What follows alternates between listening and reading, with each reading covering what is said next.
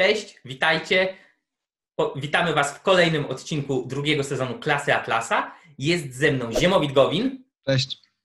E, Ziemowit jest doktorantem filozofii na e, Instytucie Filozofii Uniwersytetu Warszawskiego. Niedługo w Wydziale Filozofii. Instytut. Filozofii zmienia się w Wydział. Czyli jakby awans. No nie, niekoniecznie. Degradacja? Po prostu, po prostu wcześniej był i chyba wciąż nadal jest jeszcze oficjalnie Wydział Filozofii i Socjologii. Teraz socjologia i filozofia się odchodzą i każda, no i wydział, i po prostu filozofia będzie osobnym wydziałem. Okej, okay. no to... Ani degradacja, ani nic, no po prostu będzie osobnym wydziałem. Trzymamy, trzymamy w takim razie y, kciuków za, za polskich filozofów z UW, aby byli dobrymi, rzetelnymi filozofami, a nie jakimiś trzy po trzy. E, w takim razie doktorant Instytutu niedługo Wydziału Filozofii, e, szef obiektywizm.pl i współtwórca niniejszego podcastu Klasa Atlasa. Ja nazywam się Mateusz Błaszczyk i dzisiaj będziemy mówić e, o temacie, który jest ważny, często nie do końca dobrze zrozumiany, a który jest kolejnym z tematów związanych z cnotami. Wspominaliśmy już o tym, czym są cnoty, dlaczego są ważne, mm, co one tak naprawdę oznaczają i co praktykowanie cnót daje człowiekowi. Czyli przypominając bardzo pokrótce, e, cnoty to jest pewien sposób, w jaki e, człowiek żyje dzień po dniu, dzięki któremu jest w stanie osiągać e, wartości, które służą jego życiu. Jest w stanie w tym życiu rozkwitać, rozwijać się, dążyć do wewnętrznej spójności i harmonii i wreszcie do spełnionego, szczęśliwego życia. Mówiliśmy już w pierwszym sezonie o cnocie sprawiedliwości, e, mówiliśmy już o cnocie dumy. E, dzisiaj porozmawiamy o kolejnej bardzo ważnej cnocie, a mianowicie o cnocie niezależności. Czym tak naprawdę jest cnota niezależności i dlaczego jest ważna, a przede wszystkim dlaczego w ogóle warto poświęcać jej odcinek, bo ktoś mógł powiedzieć, no okej, okay, no niezależność to jest proste. Jestem niezależny od innych, ale co to dokładnie znaczy? O tym będziemy dzisiaj mówić. Więc ja bym zaczął od tego, że ogólnie rzecz biorąc, zgodnie z taką powszechną opinią, e, nikt tak naprawdę nie jest i nie może być całkowicie niezależny. Wręcz przeciwnie, samo dążenie do tego, sama próba bycia całkowicie niezależnym, cudzysłów celowy, jest niepożądana, jest, jest czymś złym, bo kojarzy się to ze złymi rzeczami, z jakąś atomizacją społeczeństwa. No, myślę, że każdy z nas w którymś momencie swojego życia miał okazję słyszeć takie różne hasła, bonmoty czy cytaty, jak nikt nie jest samotną wyspą, e, ludzie to jedna wielka rodzina, czy ewentualnie jakaś grupa, tak, bo wszyscy Polacy to jedna rodzina, e, jak śpiewała Majka Jeżowska, chyba tak. Wszyscy jesteśmy od siebie zależni, czy współzależni, e, no czy nawet takie e, cytaty e, z kultury, jak wszyscy jesteśmy złączeni w wielkim kręgu życia, powiedziane takim niskim głosem Mufasy w Królowie Disneya, albo polityce. Polityce. No tutaj mam taki jeden bardzo konkretny przykład, pozwolę sobie zacytować, bo przed paru laty on był dość głośny i wywołał dość duże kontrowersje, Bogu dzięki, że wywołał, bo gdyby ludzie to wszyscy przyjęli tak milcząco, to, to było bardzo źle. E, cytat byłego prezydenta Stanów Zjednoczonych, jeszcze z czasów kampanii prezydenckiej, e, a mianowicie Baracka Obamy. Cytuję. E, Jeśli ci się udało, ktoś wcześniej udzielił ci pomocy. Gdzieś w twoim życiu był świetny nauczyciel. Ktoś pomógł stworzyć ten niewiarygodny amerykański system, który pozwolił nam się rozwijać. Ktoś zainwestował w drogi i mosty. I najważniejsze, jeśli masz firmę, nie zbudowałeś jej. Ktoś inny to sprawił. To jest cytat z przemówienia Baracka Obamy y, w Roanoke w stanie Virginia, 13 lipca 2012 w czasie kampanii prezydenckiej, gdyby ktoś był ciekaw. Y, I abstrahując od tego, że jest oczywiste, że posługujemy się całą masą rzeczy, które stworzył ktoś inny, to czy faktycznie oznacza to, że nie jesteśmy niezależni w znaczeniu, że nie jesteśmy sami w stanie z czegoś stworzyć, wytworzyć jakieś wartości, chociażby zbudować firmę? Czy naprawdę we wszystkim, włącznie z tak fundamentalnymi kwestiami, jesteśmy zawsze od kogoś zależni. Każdy jest od kogoś zależny. Niezależność to jakiś mit, szkodliwa utopia. E, czy to się faktycznie przyczynia do tak zwanej atomizacji społeczeństwa, dążenie do niezależności od tego, że ludzie stają się wolnymi atomami?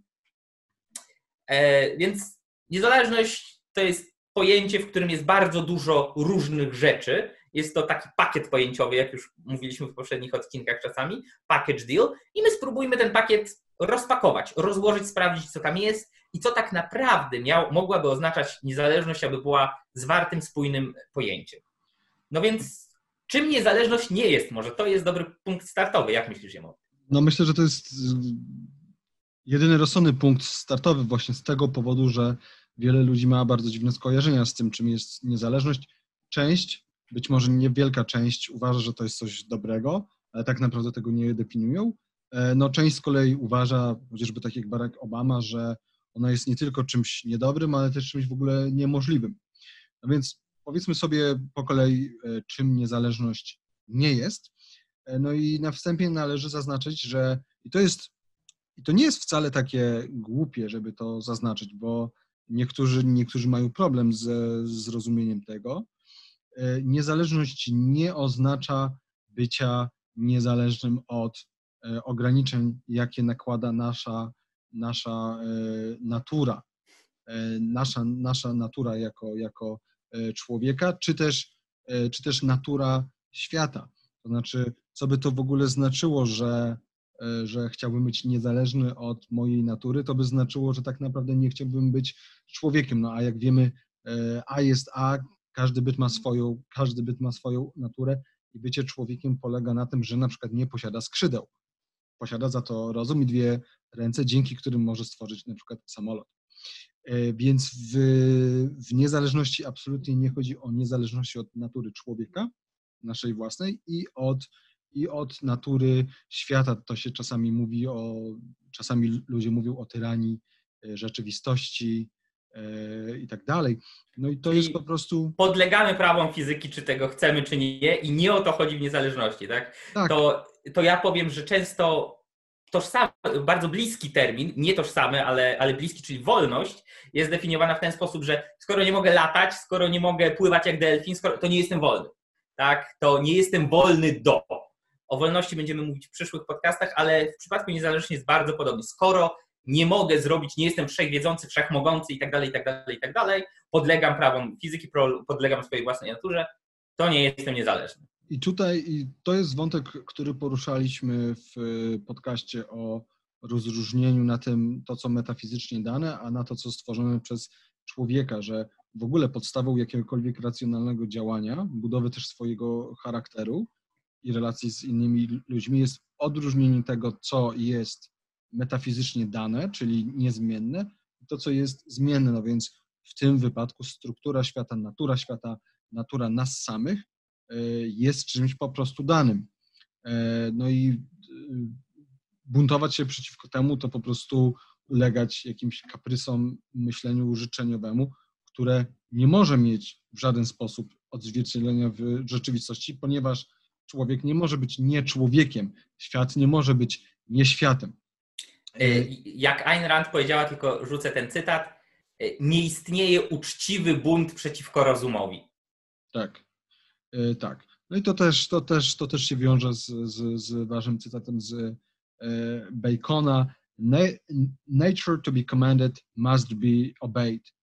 Czyli natura, żeby żebyśmy mogli jej y, rozkazywać, to najpierw się musimy jej podporządkować. I teraz co to znaczy? To znaczy, że to podporządkowanie się naturze w tym cytacie z Bacona, z Francisa Bacona oznacza, że my musimy tę naturę poznać. I dopiero jak ją poznamy, to możemy y, ją wykorzystać do no, naszych ludzkich po prostu celów, do rearanżacji metafizycznie istniejących elementów świecie i budować na przykład wspomniane samoloty zamiast płakać, że nie posiadamy, że nie posiadamy e, skrzydeł. E, druga rzecz, zanim Mateuszowi oddam głos, e, to jest to, że z naszej perspektywy niezależność nie jest mówienie o konieczności niezależności nie jest przeciwstawieniem jednostki niezależnej społeczeństwu, ani tym bardziej jakimś osobistym relacjom międzyludzkim, przyjaźniom, miłości, rodzinie, jakie, jakie oczywiście mamy. Więc to też jest bardzo istotne i wydaje mi się, że to jest bardzo częste myślenie o niezależności, że człowiek niezależny to jest taki, który żyje poza społeczeństwem, nic go nie obchodzi, nie ma żadnych więzów, tak, no bo właśnie więzy rodzinne, więzy, tak, to, to może się kojarzyć jako, jako, jako właśnie zależność. Związek, tak, w ogóle związek z drugą osobą, tak. więzi małżeńskie i tak dalej. Tak. E, no więc, więc tym nie jest niezależność. Niezależność też nie jest e, byciem samotnym wilkiem, który nie angażuje się w żadne ugrupowania, jakieś stowarzyszenia, e, organizacje, czy działalność, czy działalność społeczną. Mateusz? Tu bym dodał, że to jest częste rozumienie niezależności, nawet wśród osób zaznajomionych z twórczością i myślą Ayn Rand, z prostej przyczyny, że na bardzo powierzchownym poziomie odczytują niektóre e, spośród jej, e, jej myśli, jej idei, jej tekstów. Chociażby w powieści Źródło, The Fountainhead, główny bohater w kilku miejscach mówi: Ja się nie zapisuję do żadnych organizacji architektów. Ja się nie zapisuję do żadnych tam, to nie jest wielki spoiler, więc mam nadzieję, że nie spoiler. Ja się nie, bo to jest prawie na początku książki, ja się nie zapisuję do żadnych tam stowarzyszeń zrzeszających budowniczych, czy, czy grup architektów takich, śmakich czy owakich. Mm, w związku z czym, e, o czym wspominają też ludzie e, związani z Instytutem Upamiętniającym i działającym na rzecz myśli Ayn Rand, czyli Ayn Rand Institute, Y, bardzo łatwo popaść w takie mm, myślenie. Wobec tego, jeśli ja chciałbym być w pewnym sensie jak Howard Rourke, to żadna taka działalność społeczna nie. No, no nie, nie o to chodzi. To była konkretna decyzja i konkretny wybór Howarda Rourke'a uwarunkowany konkretnymi kwestiami kontekstu jego życia dotyczącym y, czasu, miejsca i tak dalej i ludzi wokół. A to nie znaczy, że każdy, kto chce być niezależny, musi faktycznie rezygnować z takiej działalności. Jasne, to, to, to po prostu osoby, które, które w ten sposób traktują niezależność, bo chcą być jak Rourke, uprawiają to, co nazywamy context dropping, czyli unieważniają kontekst. Tak? Kontekst, w jakim Rourke dokonał wyboru e, i decyzji, by się nigdzie nie zapisywać. A jak wiemy, no kontekst zawsze gra kluczowe e, znaczenie. To gdyby nie grał, to wszyscy powinni być e, architektami. No skoro rok był, no to ja też będę i przefarbuję sobie włosy na rudę, na rudę, więc... Niektórzy podobno to robili. E, no tak, tak, to nawet znamy konkretne, konkretne e, przypadki. No ale dalej, czym ta, czym ta niezależność też nie jest? Nie jest izolacją, nie jest też, uwaga, materialną autonomią, nie jest też dążeniem do jakiejś e, autarki. E, Innymi słowy, człowiek niezależny, on nie jest niezależny tylko dlatego, czy po prostu dlatego, że rezygnuje z korzyści, jakie daje mu wymiana wiedzy, wymiana dóbr, e, handel, podział pracy i tak dalej. Zresztą to będziemy mówić w kontekście filozofii społecznej. Rand mówi, że są dwa wielkie, nazwijmy to, benefity ze wolnego społeczeństwa, dwie korzyści z wolnego społeczeństwa. E, mianowicie właśnie wiedza, to, że w społeczeństwie możemy zdobywać wiedzę e, i to, że możemy się wymieniać, tak? czyli że, że, mamy, że mamy handel. Oczywiście w dzisiejszym świecie mamy bardzo złożone relacje gospodarcze, właściwie globalnie. E, I to i, i niezależność nie polega na unikaniu tego, czy po tak. powiedzeniu nie, ja będę sam na swojej farmie, bo chcę być w pełni niezależny. Oczywiście wtedy, no, skoro jesteś na farmie, no to musisz być zależny od zwierząt, od roślin i tak dalej. Więc, więc, to jest, więc to jest błędne. No i ostatnia rzecz, e, i ostatnia rzecz, e, no to niezależność e, też nie oznacza bycie swoim własnym szefem. Czyli nie musi oznaczać, bo... Nie musi, tak. No to, o, oczywiście bycie swoim własnym szefem nie wyklucza e, niezależności, e, ale niezależność, ale warunkiem koniecznym niezależności nie jest bycie swoim własnym e, szefem, czy bycie przedsiębiorcą, jakimś wolnym strzelcem i tak dalej. Innymi słowy, jak ktoś jest gdzieś zatrudniony, na, na przykład w Iron Institute, czy gdziekolwiek indziej, nie wiem, powiedzmy w teatrze albo w jakiejś, w jakiejś firmie, to jak Złej korporacji. Złej korporacji, tak? To jak najbardziej może być niezależny. No a na czym polega niezależność, to, to bo póki co mówiliśmy na czym nie, nie polega. polega. A teraz powiemy e, na czym polega, zaczynając od w ogóle zwrócenia uwagi na, ponownie zwracając uwagę na samą strukturę cnót urant. Mateusz, oddaję Ci głos. No to niezależność nie jest taką sobie oderwaną od wszystkiego cnotą. To nie jest idea, która gdzieś tam sobie y, pływa i została po prostu y, dodana jako tako, bo generalnie y, kiedy mówimy z perspektywy filozofii mm, Ayn Rand na temat cnót i w ogóle na temat bardzo wielu innych rzeczy, tak samo teorii wartości, to nie jest tak, że mamy tam do czynienia z arbitralnie wybranymi jakimiś pojedynczymi elementami, że tu wezmę sobie taką cnotę, tu taką, tu taką, będzie ich akurat ładna liczba, na przykład 7 okrągła czy cokolwiek i fajnie się będzie ten, ale one niekoniecznie muszą mieć e, ze sobą coś wspólnego. Nie. E, mamy do czynienia z jedną prymarną, główną cnotą, wobec której pozostałe cnoty są, że tak powiem, cnotami pochodnymi. One są różnymi aspektami tej jednej głównej tą jedną główną, podstawową, najważniejszą cnotą jest cnota racjonalności, czyli rozpoznanie faktu, że to ludzki rozum jest dla człowieka jedynym narzędziem poznania świata i głównym narzędziem przetrwania w świecie.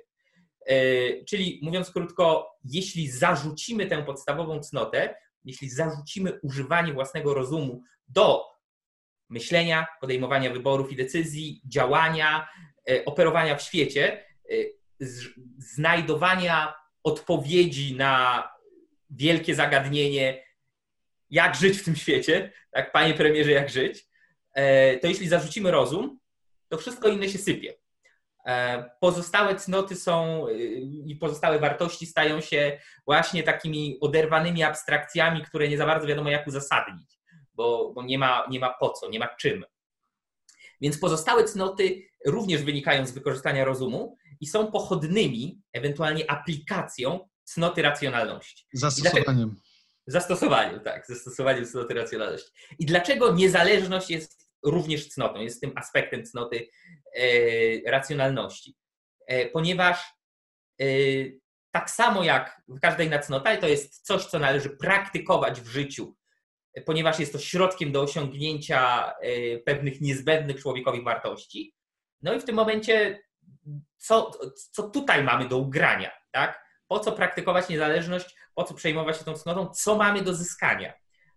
Więc cnota niezależności, jako pochodna cnoty racjonalności, też dotyczy ludzkiego umysłu, naszego rozumu. I chodzi o, o to, że nasz umysł, jako umysł człowieka, ma być niezależny i wykorzystywany przez daną jednostkę. I o tym, co to dokładnie oznacza, już, już zaraz powiem. E, czyli czym jest sama niezależność? Niezależność to jest cnota, która wymaga od człowieka rozpoznania i zaakceptowania pewnego faktu, a mianowicie, że jego własny ludzki umysł ma określoną naturę, tak jak wszystko inne. Każda rzecz e, we wszechświecie ma jakąś naturę, jest jakaś. Nasz umysł też, chociaż bywali filozofowie, o ile mi wiadomo, którzy e, sugerują, że akurat ludzki umysł nie ma natury albo albo w jakiś bardzo dziwny, pokrętny sposób to uzasadniali, ale tak czy siak, nasz umysł też jest jakiś, też ma jakąś określoną naturę. E, I jednym z aspektów tej natury e, ludzkiego umysłu jest to, że jest jednostkowy.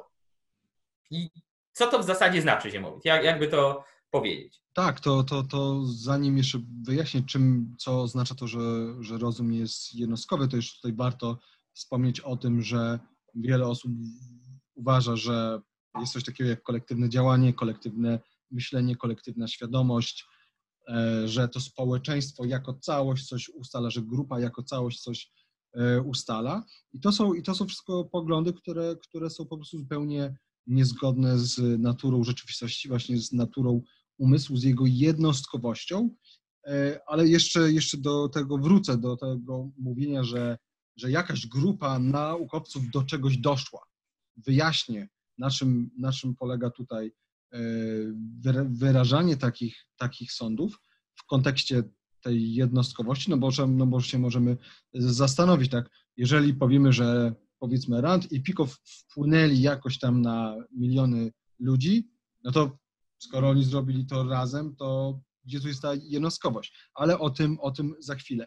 Przede wszystkim e, jednostkowość umysłu e, polega na tym, że zawsze myśleć, dokonywać procesów kognitywnych mogę tylko i wyłącznie ja, sam dla siebie.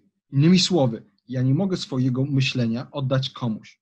Ja mogę powiedzieć mu, co myślę, ale samego procesu myślenia i też prymarnego wyboru, by myśleć, nie mogę komuś dać, nie mogę komuś pożyczyć, nie, nie mogę też go komuś zabrać, ani go, ani go y, narzucić.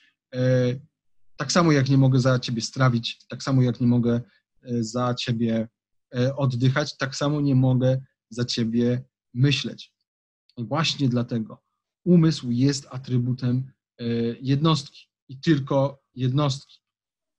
No i z nim związany proces myślenia też jest procesem, który należy tylko i wyłącznie do e, jednostki. No więc teraz jeszcze krótko, co by oznaczało to, że na przykład ja i Mateusz tutaj coś robimy? No bo tworzymy coś razem, to tak. jest to jest co to znaczy, prawda. że co to miałoby znaczyć, że wymyśliliśmy taki podcast jak Klasa Atlasa na przykład? Tak. No i tutaj y, można powiedzieć, że wspólnymi siłami coś stworzyliśmy i na poziomie językowym to może brzmieć kolektywnie, ale na poziomie metafizycznym, na, na, poziomie, na poziomie faktualnym, na poziomie rzeczywistości, y, to, co się stało, to to, że każdy z nas wykonał określoną pracę, każdy z nas wykonał też określony proces myślenia, który jest e, niezbędny do każdej naj, najprostszej pracy, włącznie z ugotowaniem zupy, co wcale nie jest aż takie proste. E, I, i my wspólnie, jak dodamy proces myślenia, proces działania e, mój i, Mate, i Mateusza osobno, to razem mamy klasę Atlasa. Tak. I, I w tym sensie można powiedzieć, że jest to nasz wspólny twór, ale to nie znaczy, że my w jakiś magiczny sposób łączymy się e, umysłami i razem przeprowadzamy tak. ten sam proces myślenia, tylko każdy z nas dokłada swoją cegiełkę i to jest i to, i to, ma, to ma zastosowanie do wszelkich e, wspólnych działań. Tak samo jak e, są naukowcy, jeden odpowiada za badanie takich komórek, inny za spisywanie jakichś parametrów, jeszcze inny tam czegoś dogląda. I oczywiście oni będą mówić, że razem coś stworzyli, że razem do czegoś doszli. To jest prawda. Ale tam zawsze był po pierwsze podział pracy, to znaczy ktoś robił coś, ewentualnie trzy osoby robiły jakąś rzecz, chociaż trzeba pamiętać, jeżeli na przykład ja i Mateusz się przekwalifikujemy i zostaniemy biologami molekularnymi i zamiast siedzieć przed e, mikrofonami i kamerami, będziemy siedzieć pod, przy mikroskopach i oglądać tam jakieś, jakieś małe żyjątka, w następnym e, odcinku. To, to nawet jeżeli byśmy oglądali te same żyjątka, no to najpierw bym to zrobił ja, potem by to zrobił Mateusz, to za każdym razem byłby osobny, tak. jednostkowy proces, więc to jest bardzo ważne, żeby zapamiętać, że ta jednostkowość umysłu nie wyklucza tego, że można razem coś zrobić, tylko trzeba dobrze rozumieć, co oznacza razem. Ra, partia razem.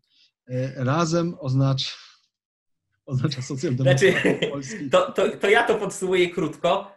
E, nie ma czegoś takiego jak zbiorowa świadomość, kolektywny umysł, wspólne myślenie i tak dalej, chyba że mówimy o metaforze, czyli cała ta, ten zbiorowy wysiłek intelektualny i jego wyniki to jest suma pojedynczych wysiłków, pojedynczych indywiduów, różnych ludzi. To jest też o tyle ważne, że dość często daje się słyszeć takie głosy, e, że na przykład nie można powiedzieć, że Tomasz Edison coś wynalazł. Nie można powiedzieć, że jakiś tam e, wynalazca X coś wynalazł. No bo oczywiście zdarzali się w historii wynalazcy, którzy po prostu zamykali się w piwnicy albo na strychu, albo gdzieś i pracowali od A do Z sami. Ale im bardziej. Co to jest? To jest jednorożec, który nie ma rogu. Nie ma, o, czyli bezrożec. To jest bezrożec. Bezrożec trochę. I bez, I bez ogonowiec. E, no to jest sprzeczny ze swoją własną naturą. No. z naturą jednorożca. Więc jakby e, o, o ile zna, znaleźli się tacy e, wynalazcy, którzy robili coś od A do Z sami, to im bardziej e, nauka, technika i postęp naszej wiedzy idą naprzód, tym jest to trudniejsze i zazwyczaj są to grupy naukowców. Ale z samego faktu, że coś robi grupa, nie można powiedzieć, że dana jednostka nie, nie miała albo największego wkładu, e, albo że tam trzy jednostki się wybiły, trzy, trzech, trzech ludzi z grupy, tak, e, i tak dalej, i tak dalej, i tak dalej. Więc e, bardzo trzeba uważać, żeby z faktu, że coś zostało wykonane pracą, w tym pracą intelektualną, dużej grupy ludzi, aby odbierać, e, odbierać tutaj. Mm, zasługę. Suk zasługę, sukces jednostką. To bardzo trzeba na to uważać i myślę, że to jest jedna z przyczyn, dla których ludzie w ogóle wpadają na taki pomysł, że myślą, że no w jakiś sposób magiczny wszyscy dla wszystkich, wszyscy za wszystkich myśleli jednocześnie, tak? No, no tak jak wiadomo e, nie jest. I, i mamy tutaj nawet y, fragment y, z innej, wspominałem już o powieści Źródło, z innej powieści E, Ayn Rand. Chcesz zacytować Zimowit? Proszę bardzo. Jest to cytat z przemowy Johna Galta, yy, czyli bardziej z no już końcowej części książki, gdzie Galt właśnie... Swoim... Mały spoiler. Mały Uwaga. spoiler, mały. Yy, no bo w ogóle, że John Galt coś mówi, tak? Yy, gdzie on mówi o właśnie cnocie niezależności, cytuję. Niezależność polega na uznaniu faktu, że odpowiedzialność wydania sądu należy do ciebie i nic nie może ci pomóc jej uniknąć. Że nikt nie może za ciebie myśleć ani przeżyć twojego życia. Że najnikczemniejszym rodzajem upokorzenia i zniszczenia samego siebie jest podporządkowanie swojego umysłu cudzemu, akceptacja cudzego zwierzchnictwa nad swoim umysłem, przyjmowanie cudzych twierdzeń jako faktów, cudzych sloganów jako prawd, cudzych edyktów jako pośrednika pomiędzy własną świadomością a własnym istnieniem. Koniec cytatu. E, no więc tutaj, tutaj e, ten cytat bardzo wiele tutaj mówi, tak? O, o, o niezależności, która wiąże się przede wszystkim z wydawaniem sądów, e, ale jako, że wiąże się z wydawaniem sądów, a wydawanie sądów jest czymś koniecznym w ogóle w życiu człowieka, tak, żebym ja wiedział, jakie mam uznać cnoty, zasady i tak dalej, no to muszę myśleć, muszę wydawać e, określone sądy i na podstawie tych sądów e, działać, więc też dlatego e, Galt wspomina, że nikt nie może przeżyć Twojego życia, że nie możesz odpoczątkować swojego umysłu, że nie możesz ślepo akceptować tego, co mówią inni. Czy to Mateusz, czy ja, czy. Tak. Tak, to dotyczy także klasy Atlasa, tego podcastu. Będziemy znacznie, znacznie, 100 razy bardziej wdzięczni, jeśli będziecie nas słuchali, ponieważ uznacie, że mamy coś ciekawego do powiedzenia i będziecie próbowali sami to przeanalizować, przetrawić, polemizować być może z nami, zadawać pytania i tak dalej, niż jeśli uznacie, że z jakiegoś powodu po prostu należy zaufać temu łysemu w okularach i ziemowitowi i słuchać ich dokładnie i robić to słuchalnie. No nie, no za, za te, te, tego, typu, tego typu followersów e, żaden, e, żaden niezależny człowiek także nie powinien e, oczekiwać i nie powinien chcieć. Więc ja bym dodał, że co jest celem niezależnego myślenia, tak? No bo wszystko, co jest sensowne i racjonalne w ludzkim życiu, zazwyczaj robi się w jakimś celu, po coś. Nawet jeśli ten cel jest odległy, albo jeśli to się robi jest tylko pośrednim przystankiem ku temu większemu celowi. Więc tak najbardziej uogólniając, no ja bym powiedział, że celem niezależnego myślenia jest prawda, poznanie prawdy. A dlaczego poznanie prawdy jest ważne? Dlaczego lepiej myśleć e, o niej samemu, dojść do niej samemu, niż brać na wiarę od kogoś czy skądś? E, bardzo prosta rzecz. Jeśli chcemy żyć i cała reszta, o której mówiliśmy, rozkwitać, rozwijać się i tak dalej, po prostu być ludźmi, istnieć tutaj w tym świecie e, jako człowiek, a nie jako kamień, dokładnie, e, to musimy rozpoznać, jaka jest prawda na temat nas samych, na temat świata wokół. E, musimy rozpoznać obiektywne fakty dotyczące rzeczywistości. I człowiek może żyć, podejmować decyzje, angażować się w działania i dążyć do wartości tylko w oparciu o to faktyczne rozpoznanie obiektywnych e, faktów dotyczących rzeczywistości, tylko w oparciu o prawdę. Bo jeśli zacznie myśleć, działać, żyć, podejmować decyzje w oparciu o coś nieprawdziwego, o jakiś fałsz, o coś, co nie istnieje, czego nie ma, no to sam naturalnie zmierza w stronę samozniszczenia, no bo nie można na przykład dobierać sobie tego, co zjemy na śniadanie, jeśli nie będziemy się zastanawiali, która z tych rzeczy jest dla nas zdrowa i dobra, a która jest trująca, tylko wzruszymy ramionami albo powiemy, że a, tamta może, może jest, tamten powiedział, że jest trująca, tamten powiedział, że jest zdrowa, wezmę, zjem, co za różnica, tak? Najprostszy przykład, ale praktycznie każde nasze działanie, każda nasza decyzja niesie ze sobą e, na różnym poziomie ważności może, ale jednak pewne skutki, więc znać prawdę oznacza być zdatnym do życia. Nie znać prawdy albo unikać jej, zwłaszcza unikać jej, oznacza wybierać dobrowolną autodestrukcję. Pełna zgoda. No więc w takim razie, więc może się pojawić pytanie, bo nie wiem, czy już je zadałeś E, to znaczy, teraz pokazałeś, dlaczego człowiek, dlaczego ta niezależność nie polega na tym, że do wszelkich faktów, do wszelkich wniosków mamy dochodzić sami. To znaczy, oznaczałoby to w praktyce. E, to, to znaczy, ok, powiedziałeś, dlaczego trzeba kierować się prawdą, po co ona jest. I to jest oczywiste. Muś, musimy wiedzieć, kim my jesteśmy, jakie mamy środki poznania, jaki, jaki jest świat, do czego mamy dążyć i jakimi sposobami mamy dążyć. Do tego wszystkiego potrzebujemy procesu myślenia po to, żeby poznać prawdę, żeby poznać fakt. Natomiast e, czy w takim razie, no i z tego wynika, że nie możemy ślepo podążać za ludźmi, za autorytetami, chociaż oczywiście, jeżeli komuś bardziej ufamy, bo mamy powód, to bardziej bierzemy pod uwagę zdanie tej osoby, ale o tym zaraz.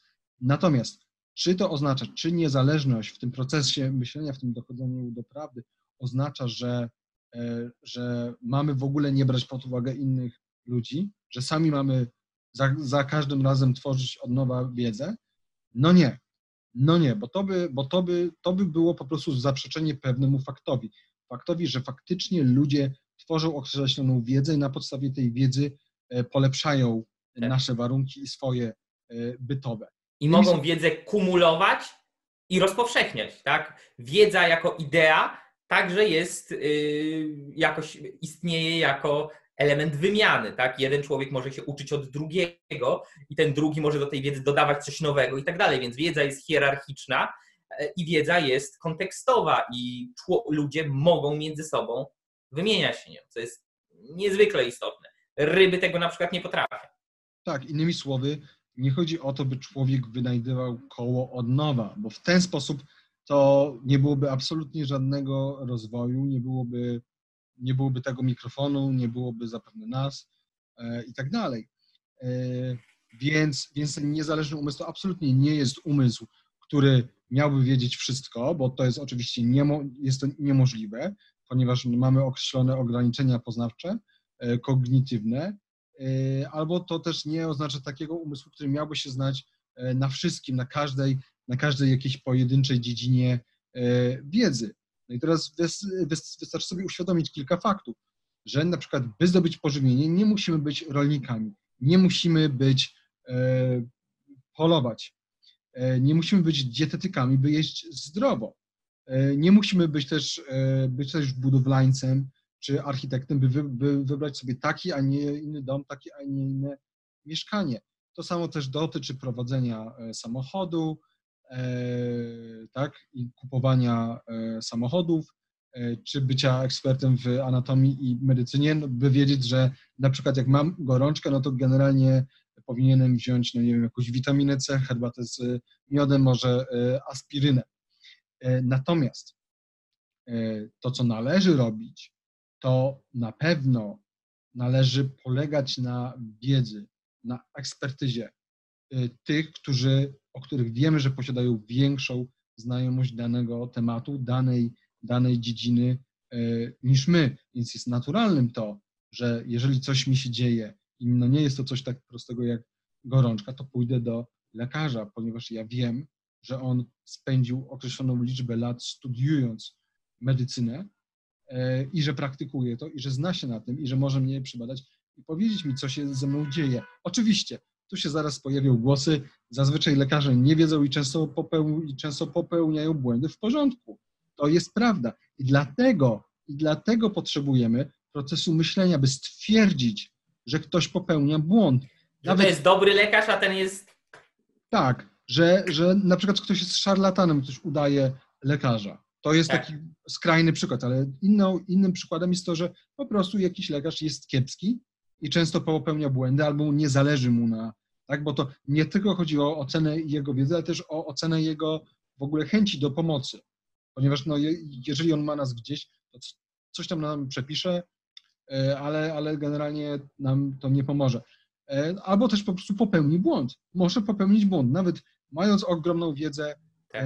E, mając dobre, dobrą motywację, chęci, może po prostu popełnić błąd.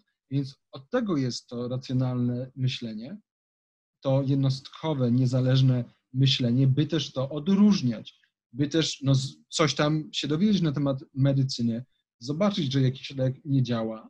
I też dlatego, słuchajcie, to jest moim zdaniem cudowne, są oceny w internecie. Czy tam znany lekarz, czy na Facebooku, czy gdzieś tam, to jest naprawdę istotne. Jeżeli widzimy, że jakaś restauracja ma dwie gwiazdki e, na pięć, a oceniło to tysiąc osób, to raczej tam już nie pójdziemy. I to samo mogłoby dotyczyć lekarza. Tak. Oczywiście, oczywiście no, gdyby nagle ty, tysiąc osób chciało, e, chciało specjalnie tak komuś zrobić na złość, co raczej się nie zdarza, przynajmniej ja tego nie widziałem, a ocen widziałem e, sporo, no to oczywiście, to oczywiście popełnilibyśmy błąd, no ale generalnie co do zasady, tak. Co do zasady widzimy, że ludzie oceniają. Tak, czyli, czyli, nie... mhm, mów, mów. czyli jakby ostateczna decyzja, nawet wówczas, kiedy musimy ze względu na własną niewiedzę, nieznajomość, e, brak e, wymaganego wykształcenia i tak dalej, musimy w jakiejś dziedzinie polegać na opinii, polegać na wiedzy innych, to ostateczna ocena tego, że polegamy na tej osobie, że jej możemy zaufać, dlaczego jej możemy zaufać, należy do nas. My jesteśmy tutaj ostateczną instancją, bo nikt inny za nas tego nie zrobi. Czyli E, możemy komuś zaufać, ale kiedy i jeśli oni posiadają większą znajomość naszego tematu, kiedy i jeśli też, bo to jest jeszcze jedna rzecz, czyli pierwsza rzecz, czy faktycznie ta osoba się na tym zna, czy jest ekspertem, czy jest przynajmniej na tyle zaznajomiona, żeby móc nam pomóc w naszym zagadnieniu. Po drugie, no, czy nie popełnia błędu, tak? Czy na przykład to nie jest lekarz czy jakikolwiek inny w zasadzie specjalista w jakiejkolwiek innej dziedzinie po 48-godzinnej zmianie, który po prostu może e, padać na twarz ze zmęczenia i popełnić błąd, tak? E, I oczywiście, czy ma dobrą wolę, czy, czy nie chce nas oszukać, bo można sobie e, podać przykłady wielu dziedzin, kiedy ktoś może mieć wiedzę, może nie popełnić błędu, ale nie chce nam powiedzieć prawdy z takiego czy innego powodu, tak? Więc każde z tych trzech, no żaden, żaden, żadne magiczne zaklęcie e, nie, nie sprawdzi, nie przeanalizuje tego za nas. My jesteśmy tutaj ostateczną instancją dla samych siebie, bo my jako jedyni znamy tak dobrze kontekst naszego życia, naszej sytuacji, miejsce, czas i tak dalej. To może tutaj cytat kolejny z przemowy Johna Galta. Czy jeszcze chcesz, chcesz coś powiedzieć? Bo mam przygotowany. Nie. E, prawda jest rozpoznaniem rzeczywistości, a rozum jedyny środek e, służący do zdobywania wiedzy, jego jedynym kryterium prawdy. Najbardziej niemoralnym pytaniem, jakie możecie teraz zadać, jest pytanie, czyj rozum? Odpowiedź brzmi Twój. Nieważne jak rozległa lub jak skromna jest Twoja wiedza, musisz ją zdobyć za pomocą własnego umysłu, możesz rozporządzać wyłącznie własną wiedzą. Tylko do niej możesz sobie rościć prawo i prosić innych, by ją wzięli pod uwagę. Twój umysł jest dla ciebie jedynym sędzią prawdy.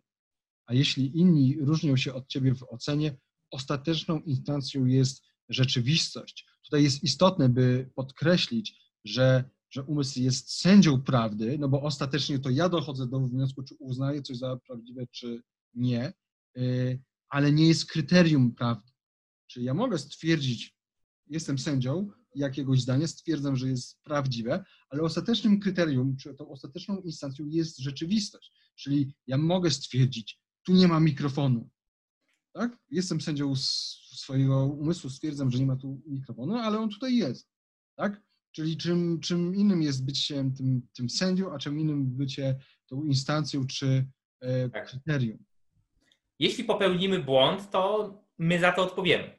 Tak. Niezależnie od tego, czy to będzie błąd zawiniony, czy nie, chociaż, yy, chociaż oczywiście skutki chociażby dla naszej psychiki, dla naszego życia, zawinionego błędu, czyli chociażby unikania prawdy albo udawania, że jest inna niż jest, są gorsze, ale tak czy siak e, rzeczywistość jest instancją odwoławczą. Tak? No dobra, Mateusz, ja mam, ja mam takie pytanie, bo tu mówimy dużo o prawdzie, o umyśle, o wiedzy, ale ktoś mógłby zapytać, co z tymi ludźmi, którzy no niekoniecznie są bardzo inteligentni albo mają małą wiedzę.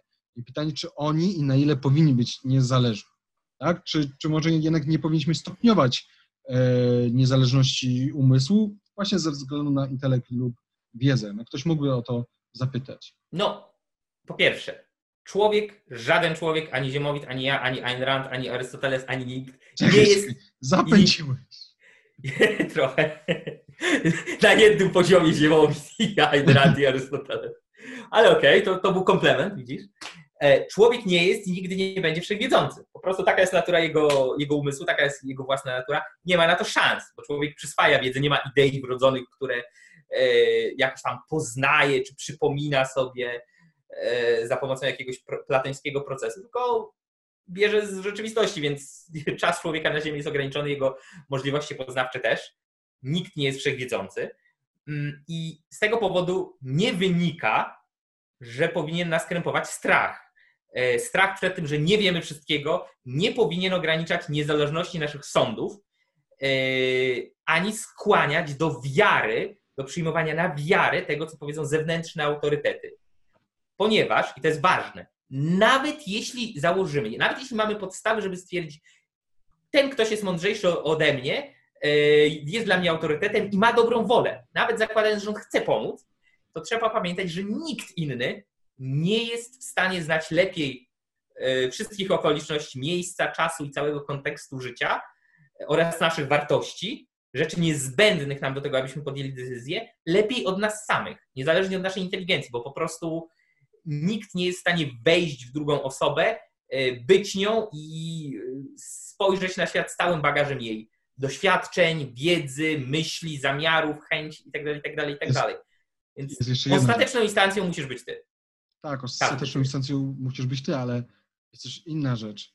E, nie tylko chodzi o to, że, że te osoby nie są w stanie znać lepiej wszystkich okoliczności, miejsca, czasu i tak dalej, całego kon kontekstu naszego życia, ale przed, przede wszystkim te osoby mogą się pomylić. Po prostu Stephen Hawking mógł się gdzieś pomylić. Einstein mógł się gdzieś pomylić. E, nasza babcia mo mogła się gdzieś pomylić. My też możemy się pomylić. E, Babcie się nie mylą. Tak, na wypadek, gdyby nas oglądały. Więc nigdy, nigdy nie można się w pełni zdać na jakiś autorytet. Na jakikolwiek. Mateusz, czy chcesz ostatni cy cytat? A tak, pozwolę sobie. Zamykamy pięknym cytatem, również y, z przemowy Johna Galta. Pozwolę sobie. Nie mów, że boisz się zaufać umysłowi, bo tak mało wiesz. Czy bezpieczniej jest ufać mistykom, odrzucając własną skromną wiedzę? Żyj i działaj w jej granicach i do końca życia ją rozwijaj. To jest fajne. Wykup swój umysł z lombardu autorytetów. Zaakceptuj fakt, że nie jesteś wszechwiedzący, ale odgrywanie zombie nie zapewni ci wszechwiedzy. Twój, że twój umysł jest zawodny, ale pozbycie się go nie uczyni cię niezawodnym. Że jeden własny błąd jest bezpieczniejszy niż dziesięć prawd przyjętych na wiarę, bo ten pierwszy pozostawia ci środki do naprawienia go. Ostatnie zaś niszczą w tobie zdolność odróżnienia prawdy od błędu. Koniec cytatu. To piękny cytat. Nie będziemy Tym optymistycznym akcentem Tym pięknym cytatem kończymy dzisiejszy odcinek. Dzięki wielkie za oglądanie. Subskrybujcie, lajkujcie, piszcie komentarze, szerujcie, jeżeli się Wam podoba. I do następnego. Cześć. do zobaczenia. Hej!